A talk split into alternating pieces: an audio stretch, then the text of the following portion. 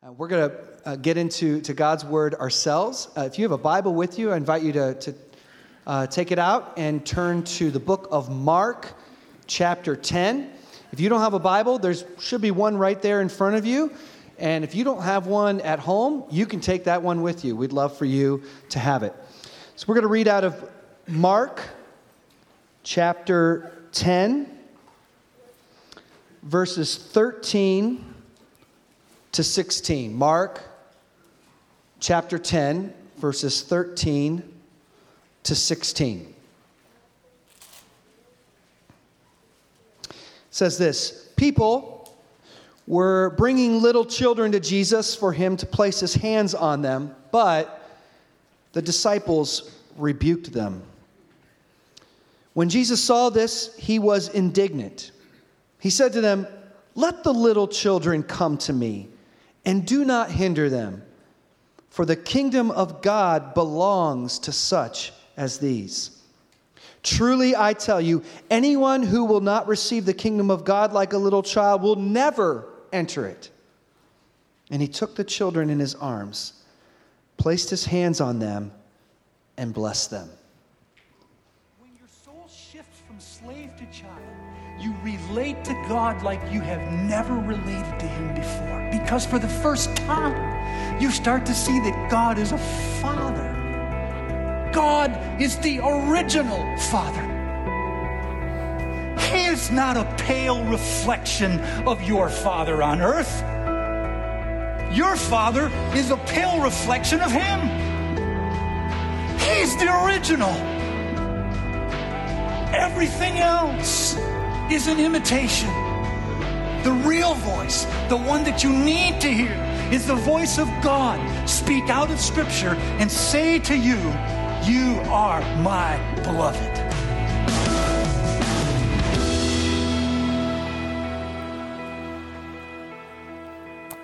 It's a great day to be in the house of the Lord. Amen? Amen. Amen. All right. Yes. Uh, Lester, thank you. Thank you so much for sharing with us and your family. It's great to have you here.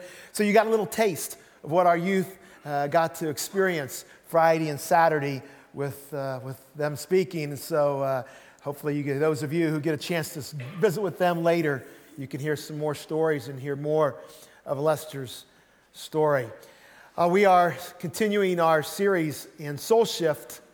Uh, week number three. It was two weeks ago we started, and you might remember uh, if you were here, that we started with these pictures. And we asked you to get a picture of what you think a Christian should look like, or what you would like to look like in your Christian life, and even maybe what you had dreamed of before. And we had two pictures my picture of Jim Thome, that was kind of what I wanted to be growing up, but then my picture of a Haitian pastor praying on his Bible. And that's kind of a picture I had in my mind, at least, of what a godly man would look like. But you know, as we get in here to week three, I would suggest that maybe our picture of ourselves, or even what we think we should look like as a Christian, is not as important as our picture of God. What we think of Him.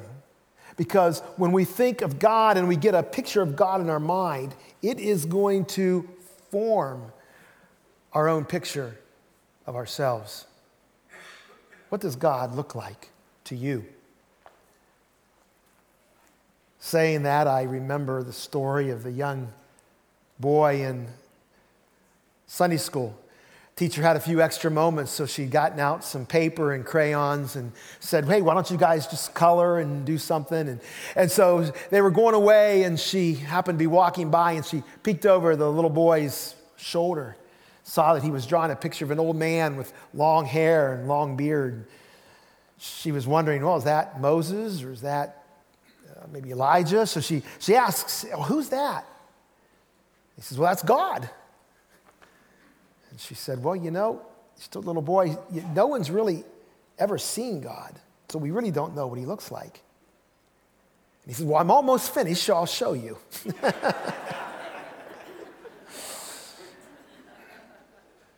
What do you think of God? I think as we think of what we learn and, and kind of the things we learn from little children like that, Um, it's interesting that last week when Pastor Eric was talking, and we were in Mark chapter 9, and he was sharing about how the um, disciples were arguing on the road over who's the greatest. And in Mark 9:36, Jesus had said, Hey, if you want to be first, you're going to have to be last.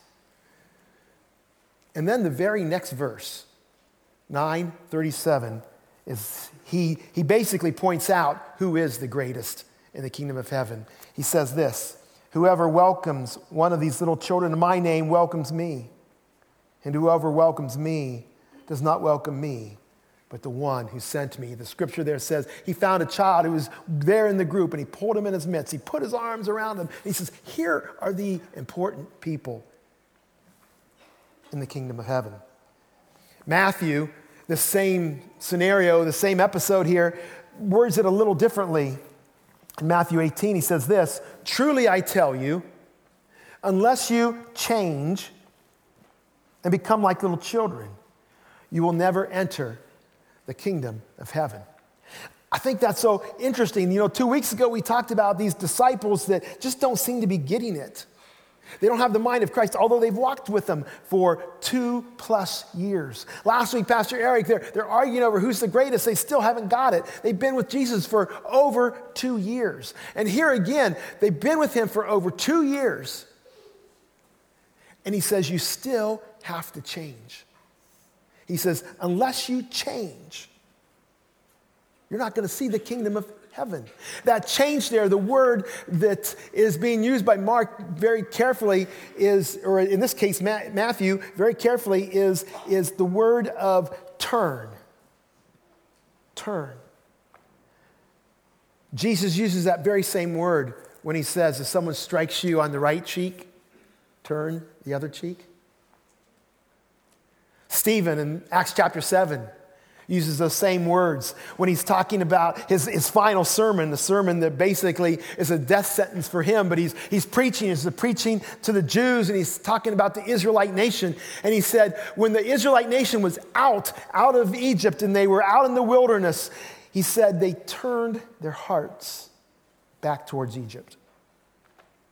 A few verses later, he says, and then God turned away from them. The very same words. It's a, it's a redirection.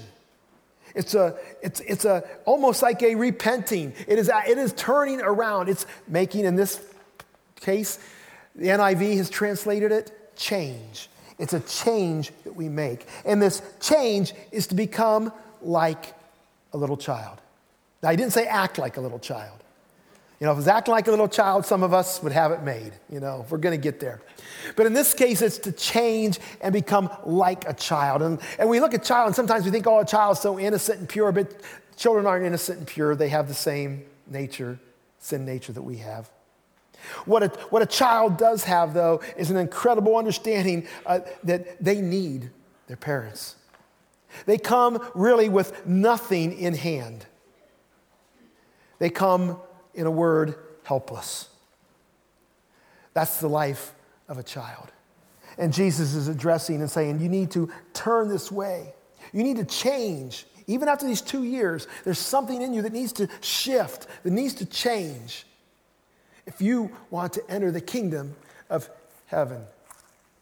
It's interesting, that is the story that Pastor Eric was talking about last week and right after that in Mark chapter 9. Uh, but again, just a few days later, maybe, because it's in Mark chapter 10, we see another episode with Jesus and children.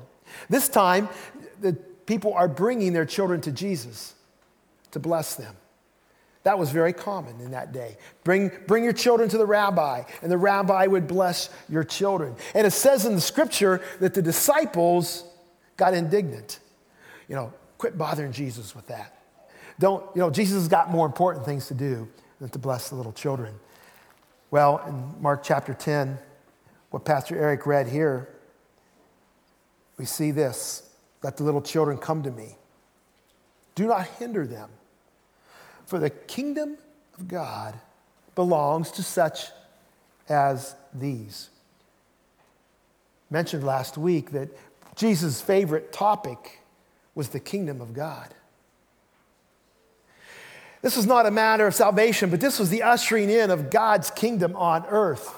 In fact, if you study through the New Testament, you see Jesus saying the kingdom of God is at hand and the kingdom of God is within you. The kingdom of God is bigger than just one place. But he says, but if you want to be involved in what God's doing, if you want to be involved in God's kingdom, he said, you've got to come to it empty handed, helpless, because it's not what you have done or what you have earned.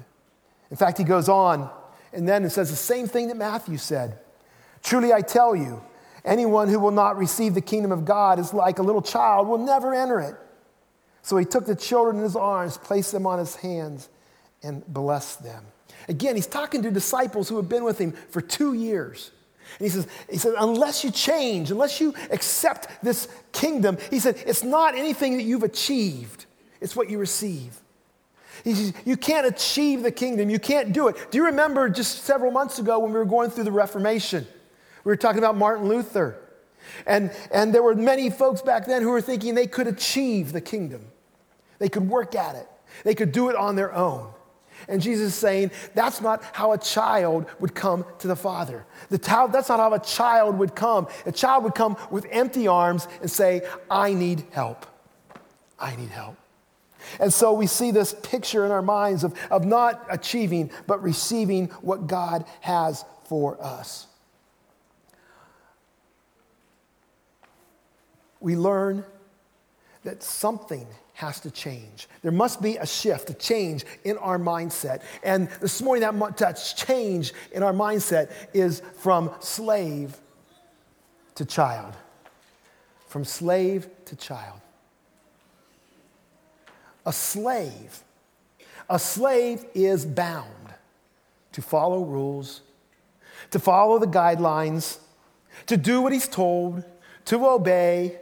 And so it becomes very much of an achievement mentality. It becomes I earned it mentality when we see God as a slave master.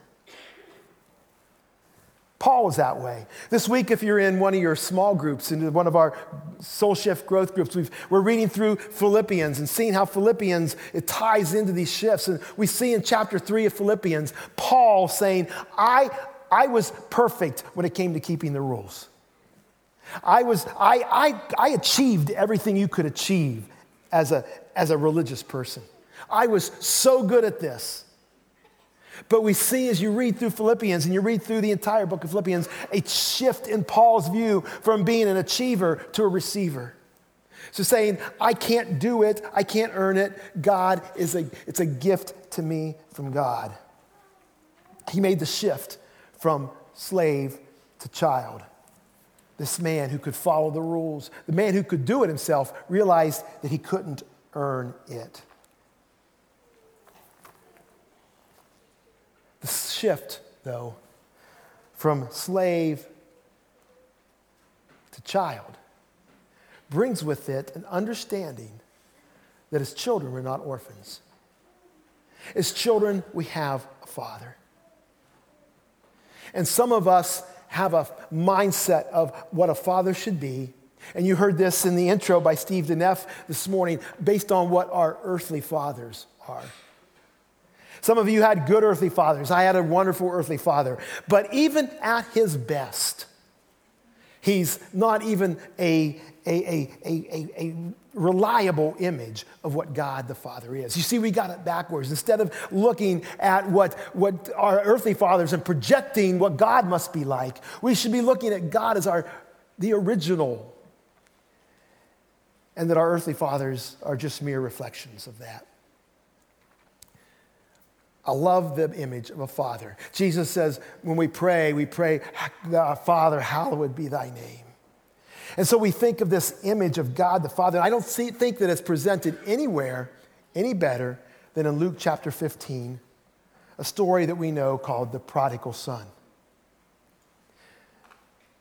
Many of you know that story. And it's the prodigal son, we know that as the prodigal son, but really this is a story about the father.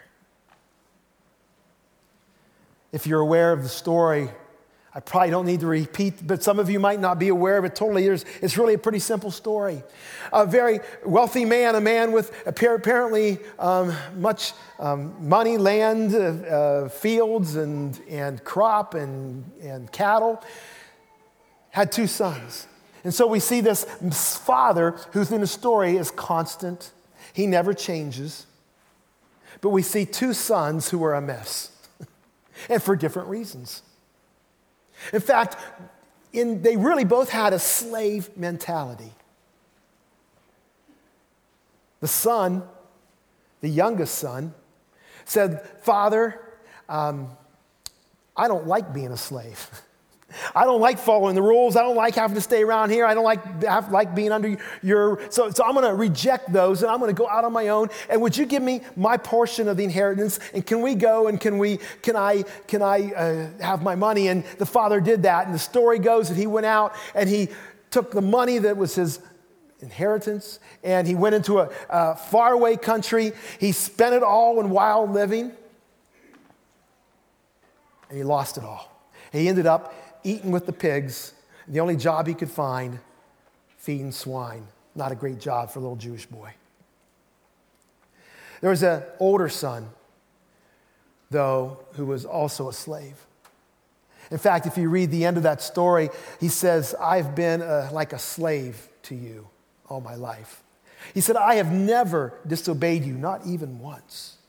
Just like Paul, I'm perfect. I've been there all along. I now I'm not getting what I deserved. And this, he's angry that he's had to follow these rules. He says, What has it got me? And he's having a pity party. And so we see the two extents of two sons who are both slaves. But the first son, the first son, decides, I can at least be maybe a little better slave than I am now. I'm a slave to the pigs. I'm a slave to my lifestyle. If I could just go back and be a slave to my dad. If I could be a slave to my dad. If I could somehow amend what I've done. If I could earn back from him. And so he starts off the long journey home. It's interesting. If you know the and study the traditions and customs of the first century Jewish nation. In fact, there was a ceremony that they had called the, get this pronunciation right, Kizazah. Kizazah. That's my pronunciation, I'm sticking with it. It means the cutting off. You see, this son would know that when he would return, that he had squandered the money. Uh, Dr. Kenneth Bailey, he is a great scholar, theologian. He, he wrote this in his book, The Cross and the Prodigal. He says, Any Jew who loses his money among foreigners and then tries to return was ceremoniously banished. And the way they did it, the way he was banished when they came, would come back into the community, is that someone from the community would take a clay pot and they would fill it with burnt beans. And when it became clear that that male, that person, had lost the money, when the, the Jewish wealth had been squandered among the Gentiles, was gone forever, they would take this pot of burnt beans and they would take it out and they would go to him and they would drop it at his feet and it would shatter. The result was the shattered shards of the pot that would represent how that boy had been cast out, broken. He had humiliated his family. He brought shame to the community and to his faith. And so this was to represent you are no longer, you are broken. You are no longer part of us. You are separate, and you can never be restored, ever. That was the kezazah. And he knew once he made that decision that there was a chance that as he walked through that village, as soon as people would start asking questions, Why'd you hitchhike? Where's your vehicle? Where's your luggage? Where's your money? As soon as he realized, they realized that, that he had nothing. It would be the duty of the elder of the, of the, or one of the leaders of the village to get the pot and get the beans and to go to him and to break it. On that day, when he came back, there was only one way that kazazah was not going to happen. There was a father. There was a father to come back to who was looking out, the Bible says, and watching. In fact, the Bible tells us that he wasn't just watching for his son, but as soon as he saw him, in Luke that 15, it says he ran after him. The word that Luke uses there for ran is the, is, he says, is raced after him. It's the very same word that Paul uses several times when he talks about running a race. It's, this was not just a, you know, kind of a jog. This was all out, tearing out after him. He's, he's racing and he's following, coming after his son. What was interesting though, in those days, if you were a Jewish man over 25, you did not run. In fact, Jewish men walked. They walked slowly and distinguished. That was your role in society, a patriarchal society. You did not run. It was humiliating to run. It was, it was bringing shame on yourself to run. The other thing he would have had to do if he's running with a robe so he doesn't trip on the robe, he'd have to pull up the, pull up the robe. And when you pull up your robe, you would have seen naked legs. And, and a, a Jewish man did not show flesh, did not show his legs. And so this was another shame that he brought upon himself. But to get there as quick as he could, he had to run. He had to show that because his goal was to get to his son. Because when he was going there, now every eye of the village is not on the son, the eyes are on the father. And they see that the father is willing to come in and welcome in that son.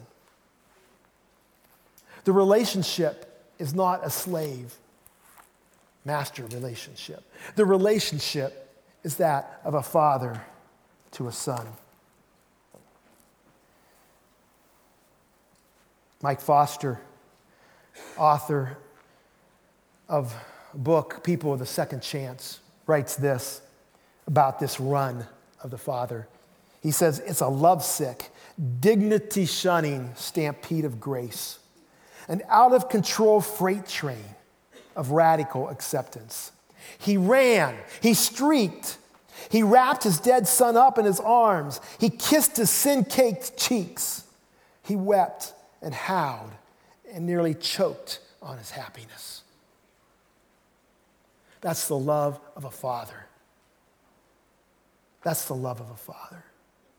When we move from slave to child, we're not following rules. We're not just concerned about performance. It's the relationship. You see, what the prodigal didn't understand when he started off that day was the sin, the big problem here, what really was the difficulty was not the lost money, it was the broken relationship. It was the breaking of the father's heart. And it's only the Father who could reach out and say, The money doesn't matter. Your sin doesn't matter. What you've done in the past doesn't matter. Serving in the gang doesn't matter. I accept you when you come open arms to me. That's what a father does. And when you get that mindset, that completely changes how you relate to God. It changed how Paul related to God, and it changed, changed how people related to God down through the centuries and today. I love this picture. In the, it's a painting by Bottoni, Pompeo Batoni. It's, it's a picture of that father in his loving arms, bringing in a painting from the 18th century of, of this meeting of the father and the son. You say, well, that's great. That's one son and one father. But this story is much more than one son and one father. This story is a picture of Jesus Christ, who God made a plan to send. He said, I know, I know they're coming to you thinking they, they've done a lot of good things and they're carrying a lot of baggage and, and there's nothing they can do. But you go. And Christ went. And he took on the shame, he took on humility. And he accepted those who would come. That's the relationship of a father to a son. Why would he do that? Why would the father run like that? Foster again says this in People of the Second Chance. He said, Why did the father do this in the story? It's because the father didn't want a slave or a servant, he wanted a child. He wasn't accepting applications for servants, he was only filling out adoption papers for wayward kids who did everything wrong. God is a father, He's the original, and He loves His children, and He welcomes them home. And when you understand that, God doesn't judge you on your performance, but He gives. As I thought about this story, do you ever watch one of those TV shows or movies that you say, Boy, I wonder what happened next? And what they do is they come out with a sequel, right? I wonder what the sequel to the prodigal son would look like. If, if I was Jesus and telling the story of this prodigal son, what would the sequel look like? Bear with me for a minute. This is not scriptural, it's at least what I think would happen based on scripture. Based on this story, if you were to look at this three months later, you know, three months later, I think you would see a older son still bitter. I think you would see an older son still doing everything that he needs to do to please his father, but with no joy. I think you would see an older son who's angry that things haven't turned out the way he wanted it to. An older son who's trying to live by the rules. An older son who's trying to obey every point but still has that servant slave mentality. I've slaved for you all my life. What about the younger son? I've tried to picture in my mind what's the younger son doing? I don't think he's sitting up in his room playing on his machines or whatever. And, you know, I know I, I got this picture of the younger son. Think with me. It's seven, eight o'clock at night. Sun's going down, starting to go down. The workers have gone home. All the hired hands have gone down, have gone home. The, the household servants are back in their little cozy rooms and with their families and enjoying dinner and time together. And I see the younger son out in the field. And I kind of over here doing some things and coming over here and maybe doing a couple other things, and, and, and somebody walks by. I can just see him yelling out, Hey, what are you doing out there? You got, you got hired people to do that.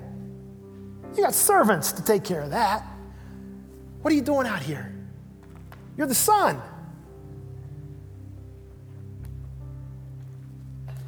I can just hear the son say, Yeah, but this is my dad's field. I want to care for it. I can see the son looking and, and saying, you know, I, I noticed some grain over here that they missed today, and if, if we don't get it tonight, it's gonna, it's gonna be no good. We, we need to get it harvested. So I'm, I'm just gonna, I'm just gonna do it. And you know, I noticed over there that they somehow they uncovered this stone that's rock that's I think is a danger to some of dad's workers. I want to make sure they don't get hurt. I want to take care of it.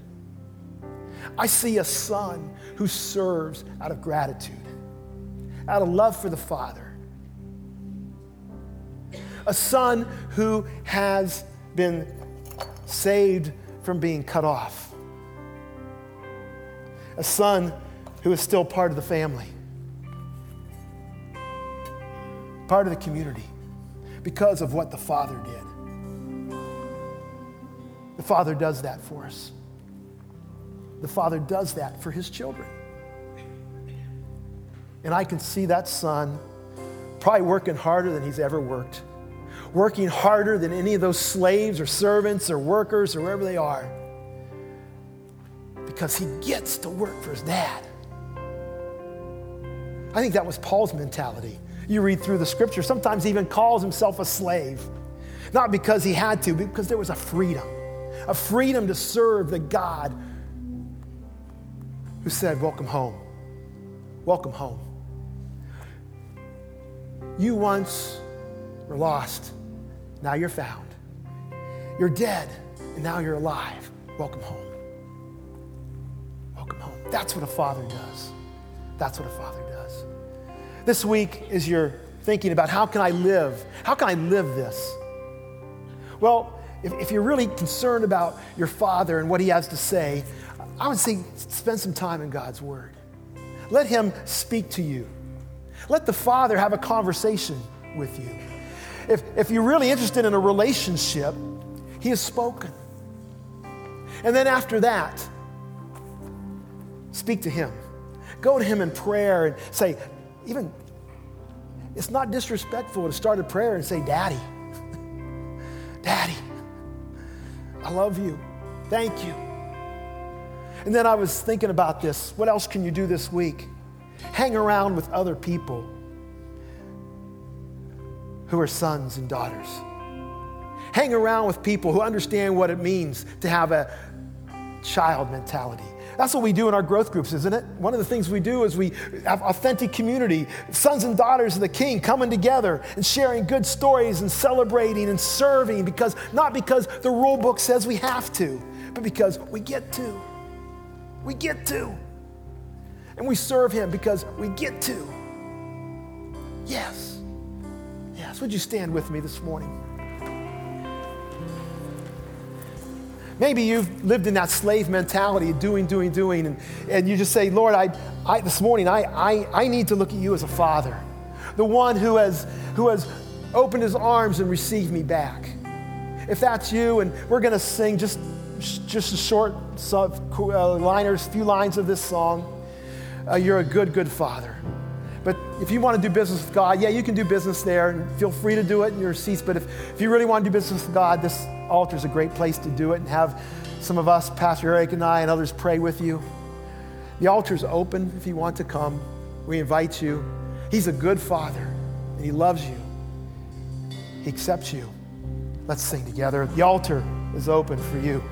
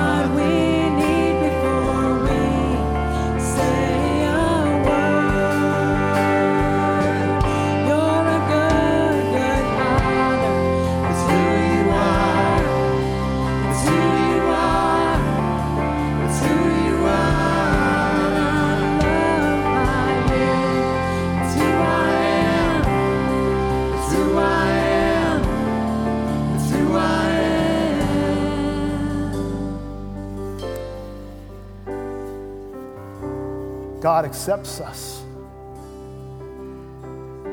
He loves us. He adopts us into his family. When others would cast us out, when others would say, You're no longer worthy, he says, Come to me. Come to me. Let's pray. Lord, this morning, our prayer is that you, as Father, would come into, Lord, our midst and into our lives, and Lord, that we would see you fresh and new with a major shift this week. It's not, Lord, what we do. We don't earn it. We don't achieve it. But it's a gift that you bring. Lord, it's you running to us in the midst of our sin. It's you coming to us.